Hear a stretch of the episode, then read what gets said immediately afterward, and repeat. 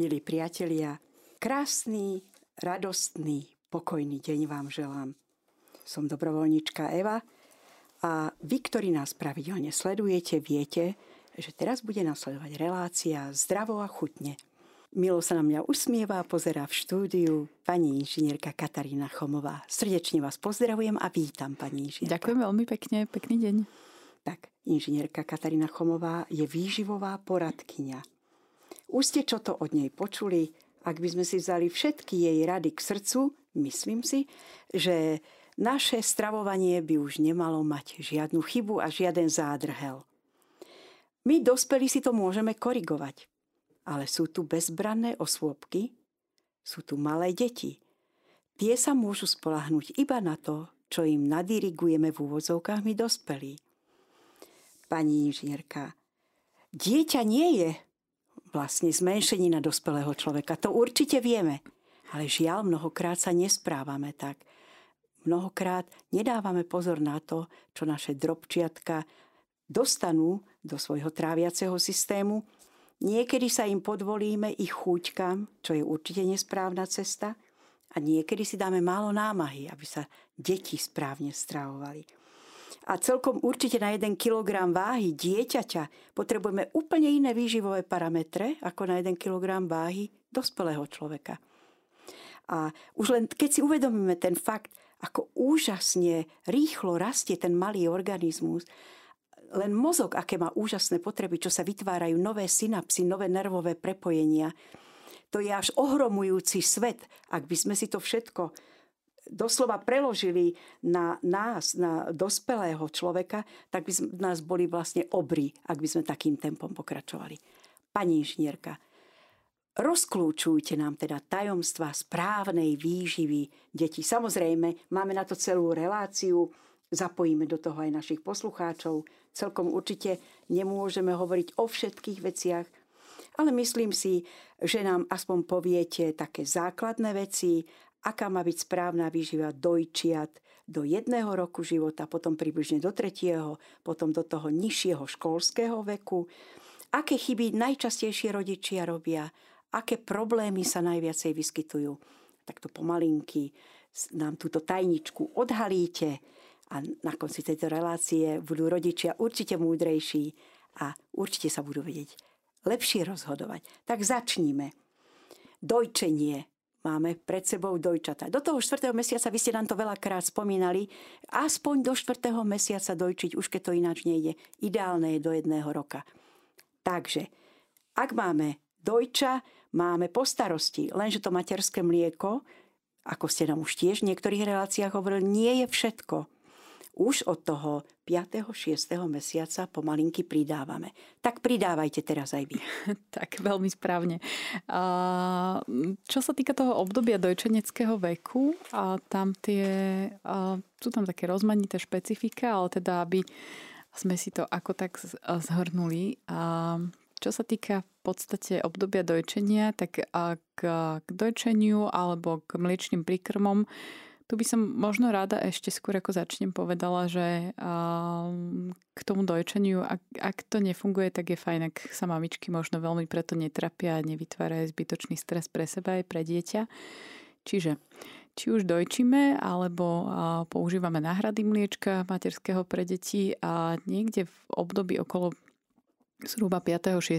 mesiaca postupne začíname zaraďovať tú stravu alebo teda aj iné pokrmy než materské mlieko. A vo väčšine prípadov, alebo teda ten postup by mal byť taký, že mali by sme začať takými nie sladkými chuťami, tak by som to povedala. Čiže ideálne na začiatok a začať čisto zeleninové príkrmy, zeleninové polievočky, možno trošku hydinového mesa, trošku žltok, bielky na začiatok sú také ťažko stráviteľné pozvoľna pridávať potom a začíname pozvoľna pridávať ovocie do, do tých príkrmov a v podstate niekde, niekde okolo 7. 8. mesiaca by sme mali postupne začať pridávať aj obilniny všeho druhu. To znamená, že nielen také tie sacharidy, kde sme si istí, že nie, nebude žiadny problém, žiadna alergická intolerantná reakcia, nielen rýžu, zemiaky, ale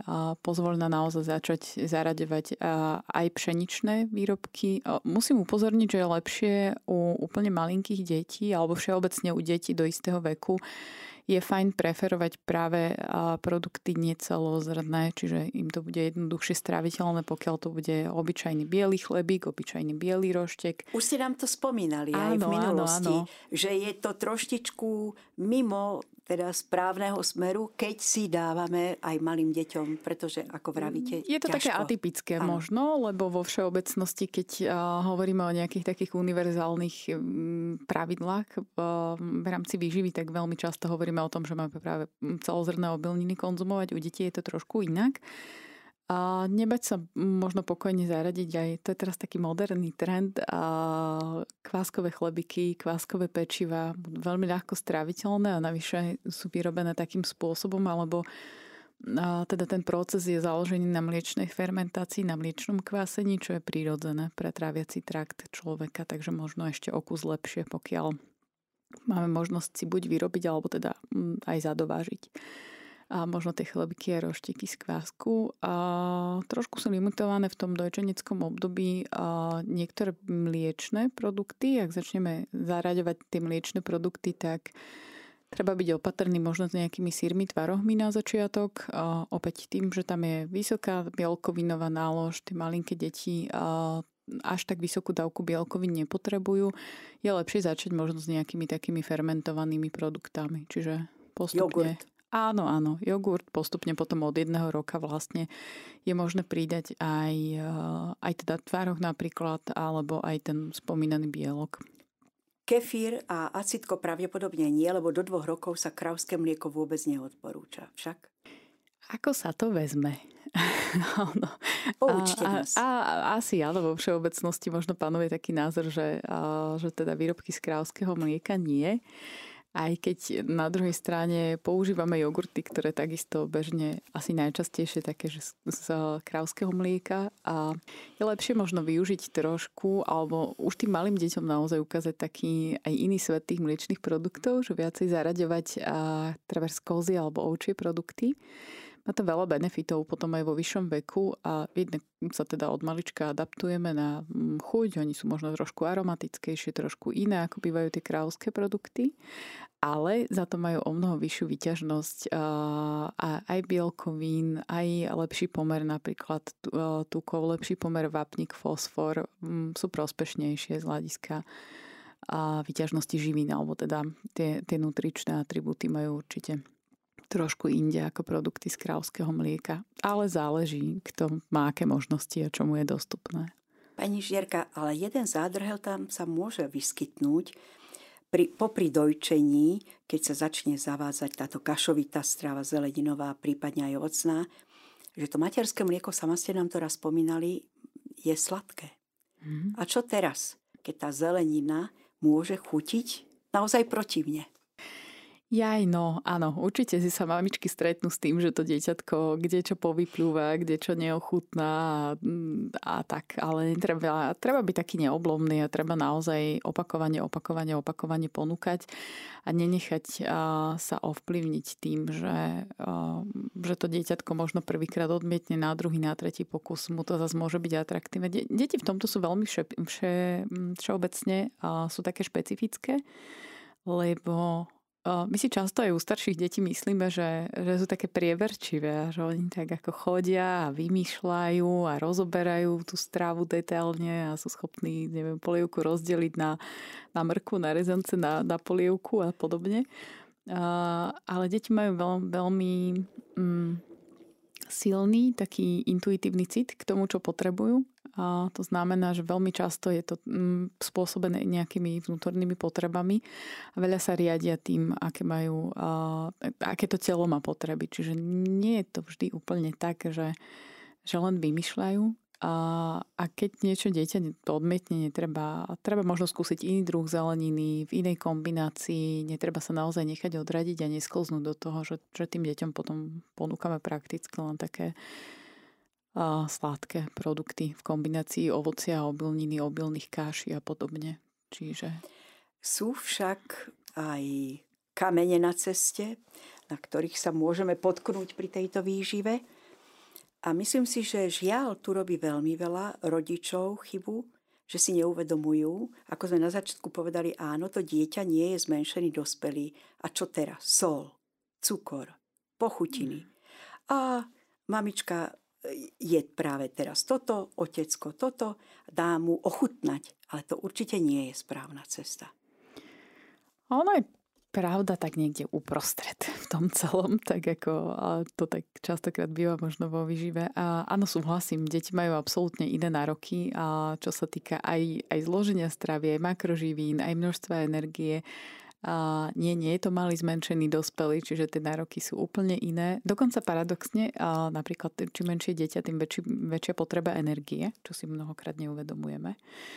A, a je pravda, že záleží, čo ten rodič tomu dieťaťu ponúkne na ochutnanie. No, vo väčšine prípadov je to to, na čo sám je zvyknutý a určite sa treba snažiť mať pod kontrolou prísun aj cukru ako takého. Je lepšie možno voliť také nejaké, ponúkať veľa ovocia, ak niečo sladké potrebujeme, alebo teda ak už niečo sladké nutne tomu dieťaťu aj vo vyššom veku musíme pos- teda ponúknuť, alebo tie deti mm, skôr či neskôr prídu do kolektívu, skôr či neskôr sa s tým stretnú, s tou sladkou chuťou a sladká chuť je atraktívna, aj mozgu to vyhovuje, keď máme veľa sladkej chuti, čiže prirodzenejšie možno začnú viacej vyhľadávať a je len otázka toho, ako to ten rodič uchopí. A, lebo môžem sladké vyrobiť doma, môžem poznať zloženie toho, čo som vyrobil a môže to byť jednoduché, alebo teda zvolím tú jednoduchú cestu, že zajdem niekam do predajne ktorejkoľvek a zoberiem prvé, čo mi napadne, alebo čo si dieťa vypýta čo nie vždy bude v poriadku, lebo tam tá miera spracovania práve pri tých sládk- sládkých, aj slaných, treba povedať, pochutinách je veľmi vysoká. Veľmi často ide o mm, nekvalitné produkty, zmesy rôznych druhov sladidiel, nekvalitných tukov a všelijakých zvýrazňovačov chuti a kde čoho, aby to bolo atraktívne. Myslím si, že sol je nebezpečná aj z toho hľadiska, že môže poškodiť obličky v tom včasnom štádiu vývoja. Mm, veľmi správne. Um, s týmto v podstate mm, všeobecne máme problém s tou solou my aj ako dospelá populácia a tam odporúčanie v Svetovej zdravotníckej organizácie pre prísun soli je niekde na úrovni jednej čajovej lyžičky denne. A myslím si, že veľmi ďaleko sme ešte od toho, aby sme dosiahli taký stav, že naozaj tej soli bude tak maličko v stráve.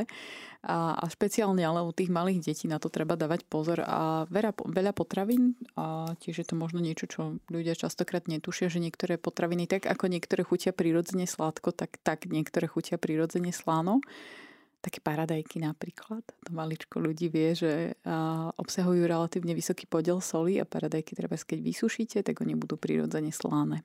Práve kvôli tomu. A u detí naozaj treba dávať na toto pozor snažiť sa ochucovať čo možno najviac.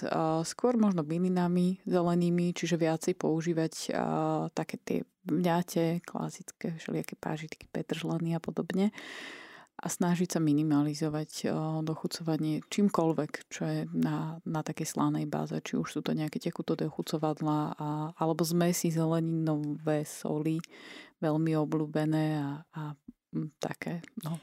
Dotknime sa ešte light výrobkov, čiže výrobkov, ktoré deklarujú, že neobsahujú cukor, neobsahujú tuky. Myslím si, že to je v podstate dosť neprírodzená strava. A viac menej nevhodná pre deti. Mm, veľmi správne. A nevhodná pre deti a mm, za mňa nevhodná aj pre dospelých, lebo Často sa s tým stretávame práve pri, napríklad pri tej kategórii mliečných výrobkov a veľmi často sa stretávame s tým, že sú dostupné všelijaké light verzie alebo teda také, ktoré majú znížený podiel tuku a, a neobsahujú žiadne pridané cukry len ono nie je toto úplne prirodzená forma toho mliečného výrobku, už len to, že keď, keď teda vydojíme krávičku, tak v závislosti od plemena to mlieko máva podiel tuku priemerne okolo 3,5%, niekedy je to trochu viac. A to znamená, že, že ten obsah tuku je vždy daný, hlavne teda plemenom toho dobytka. A my dokážeme nejakými fyzikálnymi metodami sa dopracovať k tomu, že tie tukové molekuly odstraníme ale tuk je nositeľ všetkých senzorických vlastností potraviny. To znamená, že zabezpečí farbu, zabezpečí hustotu a zabezpečí chuť, alebo teda ten produkt výraznejšie chutí. To značí, Aj vonia? Áno, áno, áno, áno. A znamená to, že keď tú molekulu tuku odtiaľ dostaneme preč, tak sme síce ušetrili energiu, ale všetky tieto vlastnosti musíme nejakým spôsobom nahradiť. Čiže musíme pridať farbivosť, výrazňovač, zahusťovač a, a zrazu sme dostali produkt, ktorý možno má trošinku menej energie, ale na druhú stranu z hľadiska také nejakej pravidelnej konzumácie a tých vplyvov na zdravie to až tak prospešné nie je. Treba byť opatrný v tomto. A možno skôr vyhľadávať také produkty, ktoré prirodzene prirodzene ten podiel tuku majú, majú nižší. Teda ak si môžem vybrať, že či zjem 10% jogurt alebo 3,5, tak stále máme možnosť si zvoliť ten 3,5%. Ešte stále by mal byť chutný a dobrý. Samozrejme, áno, áno. Milí priatelia, milí posluchači Rádia Mária, počúvate reláciu Zdravo a chutne. Servíruje vám ju inžinierka Katarína Chomová, výživová poradkyňa. Už pri jej radách, ako sa majú stravovať dospelí, sme počuli, že môže sa vyskytnúť intolerancia lepku. Bola to jedna z posledných relácií, ktoré ste počúvali. Môže sa takéto niečo stať aj u dieťaťa? Môže aj dieťa mať intoleranciu lepku? A čo podniknúť, pani inžinierka, aby nedostalo podľa možností intoleranciu lepku? Samozrejme, niečo také samozrejme je možné aj u detí a veľmi to súvisí s tým obdobím vlastne prechodu z plného dojčenia na také polodojčenie, poloprikrmovanie už. Existuje niečo, čo mu hovoríme a, také imunitné okno. To je niekde v priebehu a, zhruba prvých tisíc dní života by sa dieťa málo stretnúť so všetkými druhmi potravín, ktoré sú bežné v danej lokalite a to značí, že využiť treba to imunitné okno aj na to, aby sme zaradili obilniny s obsahom lepku. Postupne začína sa vždy bezlepkovými, takéto tradičné, však rýžové kaše a podobne pre deti. Dnes už možností je viacej, vieme využiť pšeno, vieme využiť pohanku, ale áno, určite niekde medzi 8., 7. až desiatým mesiacom zhruba a treba zaradiť aj, aj obilniny s obsahom lepku, čiže tak ako sme hovorili, také tie bežné pšeničné produkty. Nebať sa skúsiť zaradiť možno aj pšeničnú krupicu a teda z toho vyrobiť kašu a nechať to dieťatko kľudne žužľať nejakú chlebovú kôrku, roštek, a tak aby aby sme predchádzali tomu, že čím, čím neskôr tie potraviny zaradíme, tým väčší predpoklad, že to dieťa bude mať takú tú odpoveď imunitnú silnejšiu trošku na to. A čo zemiaky alebo batáty, sladké zemiaky? Zemiaky aj batáty je možné zaraďovať hneď v zásade od začiatku. Také tie prvotné príkrmy sú presne kombinácie zeleniny, zemiakov, zeleniny, že vždy niečo bielkovinové, väčšinou nejaký kúsok jedinového mezka sa do toho odporúča. A bataty takisto. Bataty pre väčšinu detí sú veľmi atraktívne vzhľadom na ich sladkú chuť. To sa deťom celkom páči. Teraz by sme si trošku zhrnuli, tak ako u dospelých, aká je potreba, výživová potreba u detí bielkovín, tukov, sacharidov. No, neexistuje úplne univerzálne pravidlo pre, pre toto, vzhľadom na to, že tá kategória detí a vieme ju teda roz, rozdeliť, rozčleniť podľa veku do, do niekoľkých kategórií. Čo je veľmi dôležité naozaj vychádzať z toho, že mm, aby som to asi zjednodušila, tak a deti potrebujú jedávať veľmi pravidelne a veľmi systematicky, a čiže by mali dostať prísun mm, strávy ideálne v takých dvoj-troj hodinových intervaloch. Čiže aj v takomto, už aj v tom školskom alebo škôlkarskom veku, že hoci sú tie rána niekedy s deťmi také náročné, že cášu chceme, modkáme, dlho nám to trvá, kým, a kým sa niekam dopracuje potom nakoniec do tej školy alebo škôlky, a treba určite mm, si nechať záležať na tom, aby to dieťa jedlo už aj ráno niečo. Hej, v závislosti potom možno trošku treba zvážiť nejaké jeho individuálne potreby. A každé to jedlo, hlavne tie veľké jedlá, čiže raňajky, obedy, večere a by mali byť z mesou všetkých živín. To značí, že každé to jedlo naozaj by malo obsahovať nejakú porciu bielkoviny, nejakú, nejaký tuk, na ktorom to pripravujeme, alebo, teda iné kvalitné zdroje tukov.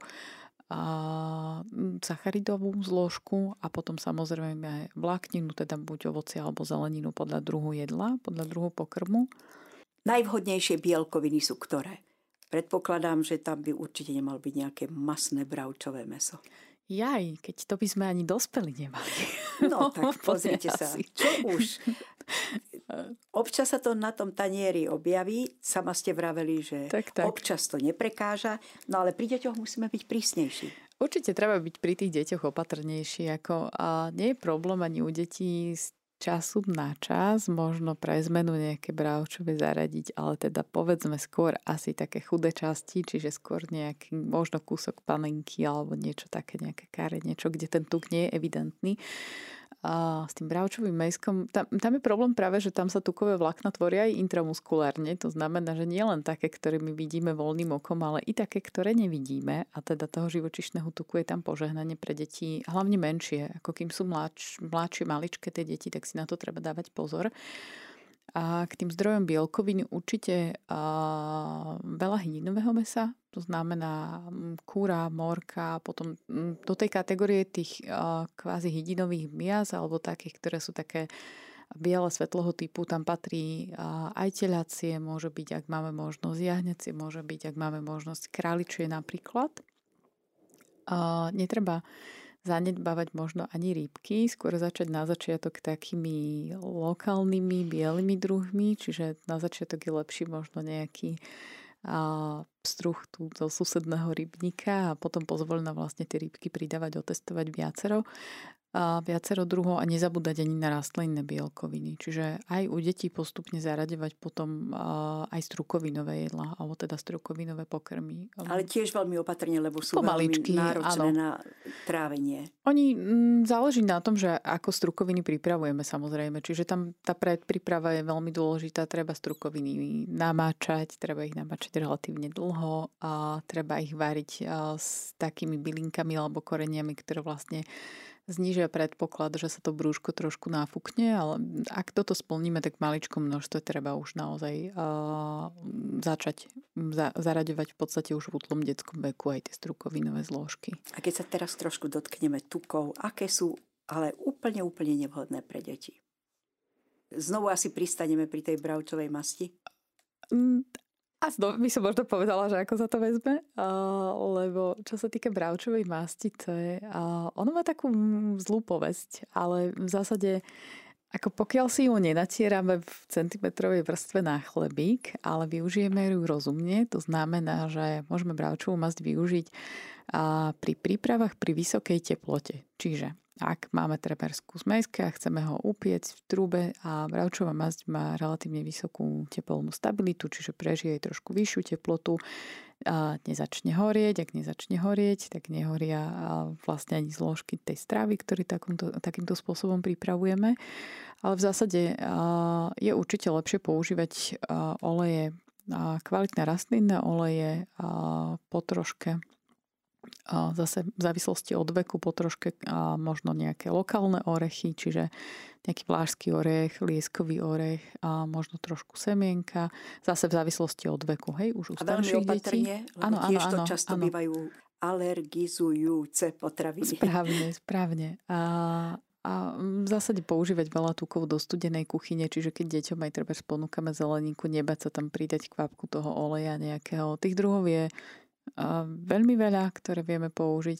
Záleží na chuti asi, čo z toho nám tak najviac vyhovuje. Všeobecne nemali by sme asi konzumovať nadbytok živočišných tukov, čiže je dobré mať pod kontrolou a presne tak, ako sme hovorili, aj masť, aj maslo, vlastne čiastočne a, a kontrolovať prísun potom a, tukov v podobe práve tučných druhov mesa alebo takých druhov mesa, ktoré majú aj hovedze napríklad, niektoré druhy hovedzieho mesa majú vysoké mramorovanie, alebo teda taký naozaj, že okom viditeľný tuk, tak mm, to, toto asi menej. A opäť sa vrátim k tomu, že snažiť sa vyhnúť mm, tukom v priemyselne spracovaných potravinách. Čiže takéto typické, tie rýchle riešenia, že keď niekedy mm, kráčame s tým dieťaťom zo školy a, a dieťa hladné a potrebuje rýchlo niečo zjesť, a tak vo väčšine prípadov a, asi rodič siahne do nejakého rýchleho pečiva takého toho listkového, rýchlo pripraveného z nejakého polotovaru. Je Transmasné kyseliny. A správne, správne, správne. Je fajn sa tomu vyhnúť určite. A takisto sladkosti a slané pochutiny, to sú asi také. Ešte by som sa dotkla vajec. Vy ste už povedali, žltok áno, bielok je veľmi ťažko stráviteľný. Dokedy to platí? Odkedy, od akého veku približne to vajíčko môže byť celé na tanieri? Určite zhruba od nejakého roku, roku a pol môžeme pokojne to vajíčko zaraďovať aj, aj teda obidve súčasti. A treba rovnako ako všetky iné potraviny u detí vždy otestovať. Čiže ponúknuť trošku toho vajíčka a počkať deň, dva, tri, či nemá dieťa prejav nejakých komplikácií, či už možno nejakú alergickú reakciu, veľmi významné ťažkosti s trávením. Ak je všetko v poriadku, tak, tak zaradiť ako bežnú súčasť strávy. Veľakrát som v obchode videla prepeličie vajcia. Mm-hmm. Oni sú, dá sa povedať, veľkosťou priam prispôsobené pre dieťa a priam volajú, áno, dajte ma dieťaťu. Je to tak? Je to také obdobne ako s tým slepačím vajíčkom. Prepeličie má trošku výhodu, že má nižší podiel cholesterolu, ale zase musím povedať, že aj niektoré slepačie a vajíčka, alebo teda niektoré druhy od konkrétnych druhov sliepok majú tie vajíčka také iného zloženia, alebo teda tiež menej cholesterolu obsahujú. Ono je to skôr, skôr možno vizuálne atraktívne pre deti, že, a, ale je s tým veľa roboty zase na druhú stranu. Keď si to, do prácu, to prácu tie vajíčka ano. ošúpať alebo porozbije. Pani inžinierka, veľmi často ste nám v minulých reláciách zdôrazňovali pitný režim. Pitný režim bol dokonca u vás na prvom mieste, s čím musí každý z nás začať, lebo zbytočne budeme mať kvalitné potraviny, keď nedostatok hydratačných roztokov v našich bunkách znemožní vlastne spracovať tie živiny. Nuž tak nám znovu položte na srdce, ako správne hydratovať deti. Tam, kde sú dojčené deti, tak pravdepodobne je to automatické, hoci tiež sa tam nejaké čajíky už postupne pridávajú. No ale povedzme, dieťa má už jeden rok a čo ďalej, ako pridávať postupne. No a ešte aké nápoje? Určite by ste sa zamračili, ak by som vám povedala, že malinovky alebo sladené veci. A určite by ste aj zaplakali, keby som povedala, že sítené, perlivé, poloperlivé. Takže zdôraznite to našim rodičom. Tak, v tom období, kým je dieťa plne dojčené a mm, nemá potrebu mať nejaké tekutiny navyše, a jedine, že by boli nejaké špeciálne klimatické podmienky, že je veľmi, veľmi, veľmi teplo, tam to možno stojí za zváženie, ale teda u detí a, m, treba mať na pamäti, že deti vo väčšine prípadov ten smet až tak necítia, oni si to až tak neuvedomujú, tú potrebu tekutín, čiže a, im tekutiny treba ponúkať systematicky. A čo sa týka množstva tekutín, tam možno, ak si povieme takú priemernú situáciu, že teda dieťa od nejakého škôlkarského veku do, do toho názdročného veku, tam je základná potreba je 1500 ml pre každé dieťa a potom, to je taký možno zložitejší výpočet, ale na, na každý kilogram nad 20 kg hmotnosti potrebuje plus 20 ml. Čiže záleží od veku a záleží od hmotnosti dieťaťa. A výber tých nápojov a veľmi správne, áno, nie a žiadne sladené nápoje, a žiadne perlivé nápoje. A ten pitný režim u detí má trošku možno také iné špecifika ako u dospelých. Je, je pravda, že aj deti by mali byť priebežne v menších dávkach počas dňa, tak ako sme to hovorili u dospelých, ale napríklad deti, deťom netreba odopierať tekutiny ani pred spaním, a, a teda nemusíme to tam výrazne regulovať. Oni, pokiaľ sú smedné, tak naozaj sa aj pred tým spaním napiť môžu. A takisto možno mm, je špecifický výber, alebo teda druh tých tekutín. Základ je samozrejme voda. Mala by to byť teda a ideálne neperlivá voda a kľudne môže byť taká obyčajná kohutíková a, alebo teda ak chceme, tak máme na výber a vlastne vody pre deti dojčenecké. A rovnako môžeme deťom ponúkať čaj. Toto tiež možno je také špecifikum troška, že tu dospelých sme hovorili, že vylúčne bylinkové čaje, alebo teda, že by sme ich mali preferovať. U tých detí je to trochu inak, deťom môžeme ponúkať čajky aj ovocné S bylinami možno sa naopak trošku opatrnejšie. A, Tiež kvôli nebezpečenstvu alergie. Možnej alergie. Áno, aj a každá bylina hlavne má terapeutický efekt, čiže nie je dobré mm, pre, pre tie deti. Je to maličký organizmus príjmať veľa, veľa bylinkových čajov. Možno také skôr, ktoré majú praktické využitie, čiže nejaký feniklový čajík je fajn a podobne, také, ktoré trošku podporia aj trávenie. A... Pani Žierka, povedali ste, že deťom môžeme nápoj ponúkať aj pred spánkom. Je to len kvôli tomu, že nosia plienky? Jo, nie, lebo toto platí aj pre staršie deti, čiže a kľudne v tom škôlkarskom, školskom a názročnom veku a si oni dopriať môžu a vodičku aj pred spaním, že netreba tie deti limitovať, nezáleží na veku.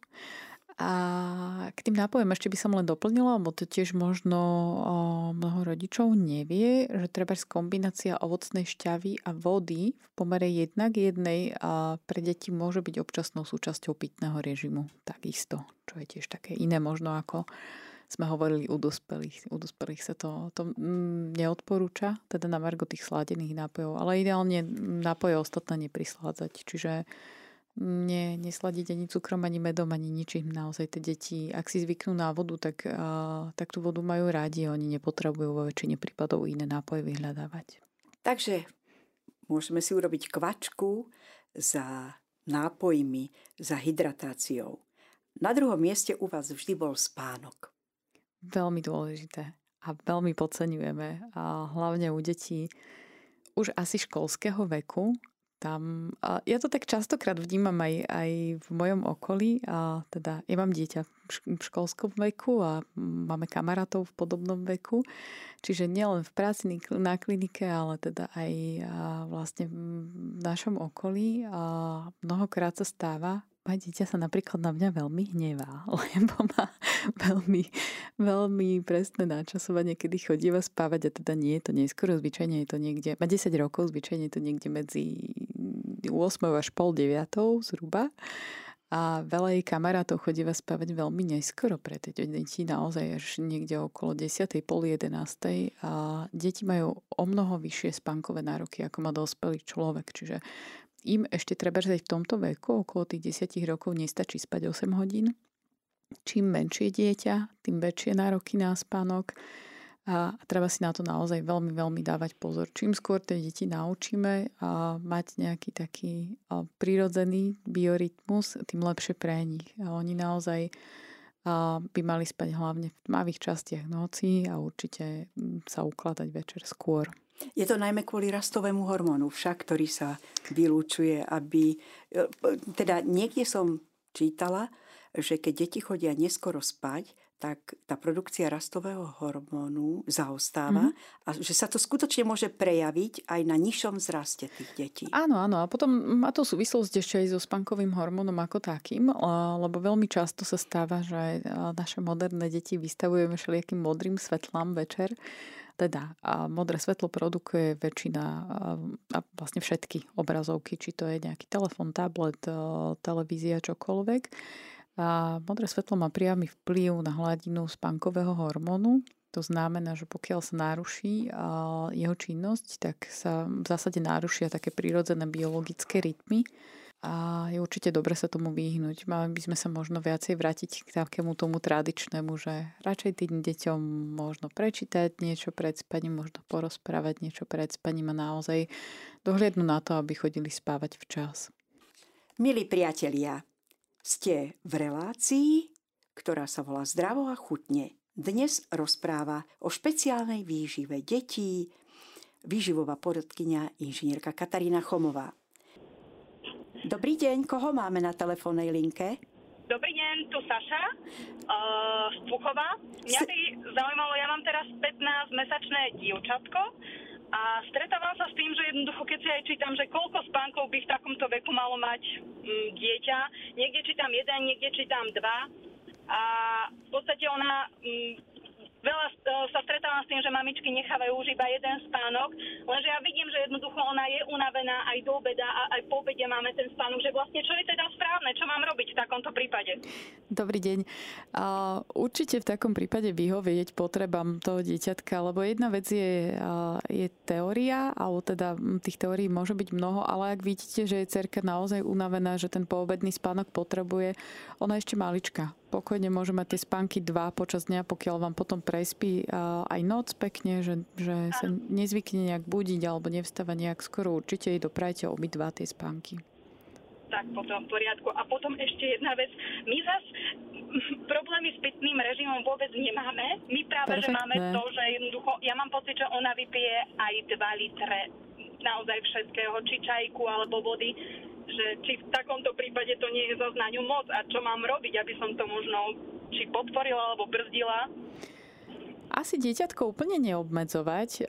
Trošku to možno sledujte, že koľko tých tekutín je, ale je fajn zase, pokiaľ je taká cerka, že, že sa dopytuje, že tú vodičku si žiada, kľudne jej vodičku dajte. To je, myslím, že ste jedna z mála šťastných mamičiek, ktorých no, deti obľúbujú, alebo že si vypýtajú tú vodu sami. No ona je čajíková úplne, tak mm-hmm. ma to zaujímalo, lebo naozaj vypije viac toho čajku ako ja. Ona určite denne vypije aj 2 litre, takže ja len či to je tak v poriadku. Pani Saša, a ak sa spieme spýtať, dávate nesladené nápoje, nesladený čaj? Nesladené, ne, áno, nič nesladené, Vyslo, všetko nesladené. Perfektné. Perfektné. Kľudne pokračujte ďalej. Treba to trošku sledovať, ale ak je cerka zdravá a naozaj nemá žiadne komplikácie a ne, nemá, nejaví sa vám, že mm, by to bolo nejaké také patologické alebo že by niečo bolo nie v poriadku, a tak ju veľmi obmedzovať nemusíte. Mm, toľko vodičky, koľko si vypýta alebo čajku, kľudne dajte.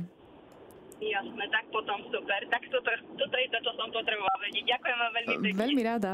Pani Saša, veľmi sa tešíme, že ste nám zavolali, že ste tú odvahu nabrali a tešíme sa aj do budúcnosti, ak sa zapojíte do našich relácií. Všetko dobré, veľa zdravia, Božieho požehnania aj, pre vašu rodinu. Aj vám, ďakujem krásne, do počutia. Do počutia. Do počutia.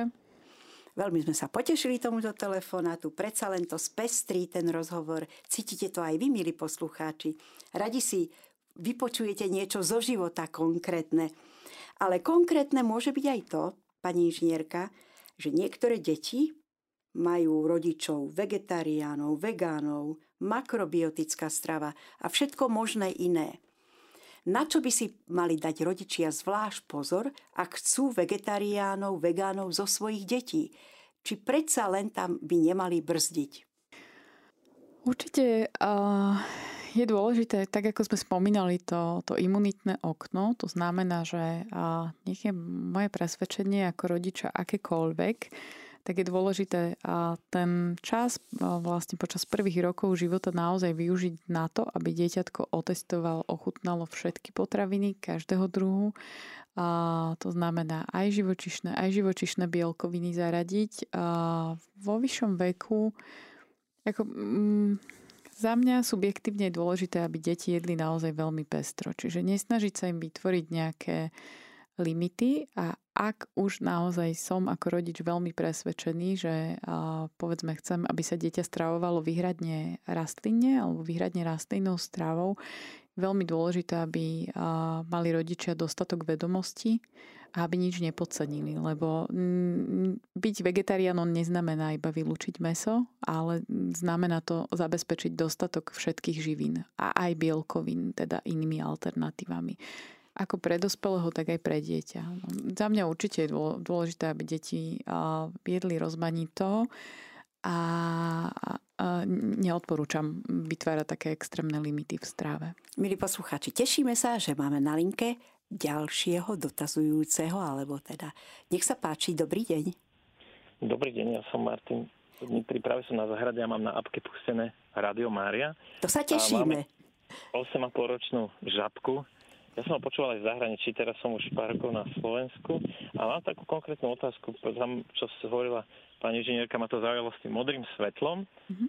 a chcem sa spýtať, hm, manželka niekedy, keď už má dosť, tak vlastne necháva malú e, večer e, dosť akože na mobile alebo tak.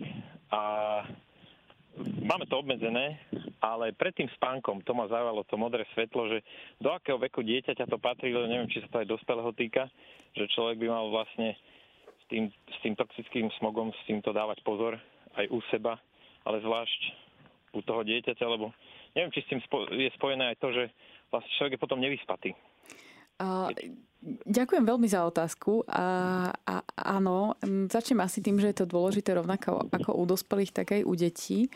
A možno keď je niekedy, je pochopiteľné, že ten rodič môže byť vyčerpaný večer, te, večer tej energie, možno nie je až toľko veľa, že sa snažíme možno tie deti tak nejak uh, už aj upokojiť, aj zaujať všelijako ale je mm, lepšie, alebo opäť ja za seba poviem, že možno by bolo vhodnejšie, ak by ste zvolili teda inú stratégiu než telefón, radšej mm, nechať počúvať rozprávku a ak nie priestor, alebo naozaj, že ste vyčerpaní, že mm, nechceme čítať, a, alebo deti možno niektoré neradi čítajú a radšej ju nechajte niečo počúvať. To znamená, že radšej hovorené slovo ako to svetlo a platí aj pre dospelých. Že aj vy rodičia, ak ste zvyknutí a krátko pred spánkom veľa povedzme sledovať televíziu alebo pracovať ešte za počítačom alebo teda krátko pred spánkom používať telefón, určite tiež skúste zvoliť inú taktiku, že skôr možno viac počúvať, než dnes už tých možností je veľmi veľa, že aj, aj teda aj kniha môže byť audioknihou, alebo si môžete vypočuť možno nejaký nejaký zaujímavý podcast, reláciu, čokoľvek tie možnosti máme, je lepšie sa tomu svetlu nevystavovať. Aký je tam časový limit pred spánkom, kedy by sme už mali naozaj úplne vylúčiť tieto prostriedky? To je dobrá otázka tiež. No. Tak neviem, že či to vieme úplne mm, tak determinovať, že koľko konkrétne by to malo byť, ale tú hodinku pred spaním určite si nechajme priestor. A potom možno počas zimných mesiacov, keď sa skôr stmieva a, a tým, že vlastne produkcia spanklového hormónu je závislá od, od teda denného svetla, alebo ak je tma, tak ho začneme vylúčovať skôr, čiže tam možno skôr začať taký, taký režim bez, bez obrazovkový, tak by som až povedala. A mnoho ľudí netuší, že mm, tá limitácia melatonínu alebo toho spankového hormónu týmto spôsobom môže znamenať v budúcnosti rozvoj aj tráviacich ťažkostí. Veľmi často vznikajú tým, že večer sme zvyknutí ešte častokrát neskoro jesť a dlho ponocovať. A melatonín ale funguje tak, že obmedzí vlastne produkciu tráviacich šťav, zniží sa motilita, teda pohyb čriev Čiže ak sa často vystavujeme takým situáciám, že sme dlho hore, veľa sa vystavujeme obrazovkám, neskorojeme, vo väčšine prípadov vznikne potom taký problém buď gastritida, alebo reflux, alebo pálenie záhy. Treba si na to naozaj dávať pozor. Dúfam. No veľmi ďakujem za túto odpoveď, lebo aj neviete, že akých všetkých vecí ste sa dotkli.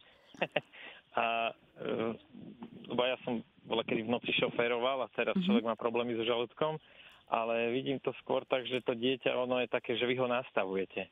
A ona je dobre nastavená, len uh, už človek hovorím, keď je taký unavený, aj teraz sa snažíme vychytať, e, je čas, keď sa opýta a je čas, keď ako stracha slodejka tie deti čipsiky a, a sladkosti a proste stracha zlodejka. No my sme robili to isté, keď sme boli deti. Myslím, že toto všetky deti to tak well, asi skúsia v, ne, v nejakom veku, tak tak, ale uh, a je zase na, na tých rodičoch, uh, možno keď si určite nejaké také pravidlá, že uh, ja mám trošku staršiu dceru, a nie o veľa, o trošku, a, a my tak od malička máme také nastavené pravidlo, že nemala nikdy žiadny zákaz a máme voľne dostupné doma, ak sa nachádzajú nejaké pochutiny, tak sú voľne dostupné, nie, nie sú nikde schované ani nič obdobné. A, ale naozaj od malička bola zvyknutá tak, že, že môže si dať jeden kus, ak je vynimočná situácia, že si chce dať niečo navyše, vždy sa príde opýtať. A občas sa stalo, že niekde niečo ulovila, to tiež musím priznať. A, ale a, tak pokiaľ má dobré nastavenie aj to dieťatko, pokiaľ je dobre dostatočne najedené, tak a, väčšinou nemajú deti tendenciu potom vyhľadávať nejaké také maškrty už neskoro večer. My sa snažíme nastaviť, ale ja by som sa skôr spýtal, že ešte takú ďalšiu otázku, že Mm-hmm. Čo robiť, ak to dieťa vlastne e, isté typy zeleniny neobľúbuje. Ono to možno nechať tak a príde to časom v živote, ale teraz napríklad voľa kedy viac si zobrala jablko hrušku a, A teraz vlastne hovorím viac, uh, ja mám chuť na sladké, ona to oznámi, hej, mm-hmm. uh, ale že proste čipsiky a kedy čipsiky a je to také, ako dotierava mucha už.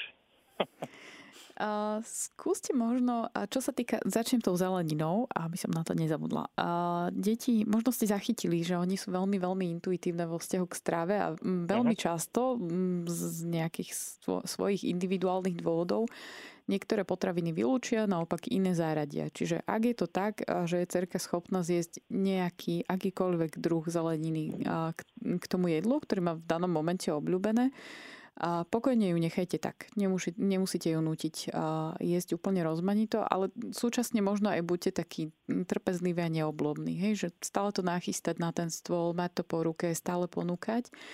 A tie chute a preferencie sa určite v čase budú meniť. Čo sa týka máškrt, ak je možné, tak je fajn možno skôr naozaj niečo pripraviť doma. Ak si na to nájdete čas, treba z nejaký... Teraz ide také jarné obdobie a také tie typické jarné koláče z, ovo, z bobuľového pardon, ovocia a bublaniny a podobne. Alebo možno potom naučiť treba z skôr na to, aby ste kombinovali treba mliečný produkt s ovocím, ktorý trošku prisladíte medom alebo nejakým iným vhodným sladidlom a skôr hľadať také spôsoby, ako nájsť tú cestu, ako tú sladkú chuť ponúknuť, ale inú, ako takú vysoko priemyselne spracovanú. Pán Martin, ste spokojní s odpovediami? Ďakujem veľmi pekne, aby som sa ešte vedel spýtať, ale necháme priestor aj druhým. Ďakujem veľmi pekne a veľmi som aj vďačný, že takéto relácie robíte v Rádiu Mária. My sme vďační Lebo... vám, že nás počúvate. Je to pre nás veľkou vzpruhou a povzbudením. Presne Ďakujeme tak. vám za to. Ďakujeme. Tak plnosť Máte dobra pekne. a Božieho požehnania vašej rodine. Vám. Ďakujeme.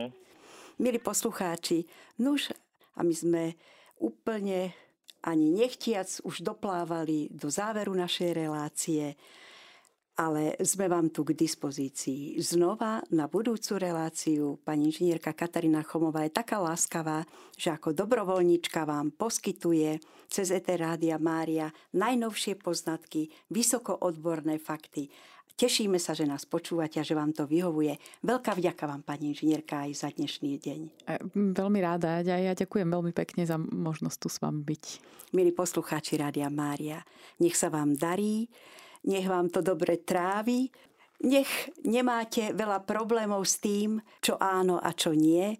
Nech vám aj tieto relácie pomáhajú sa dobre rozhľadieť.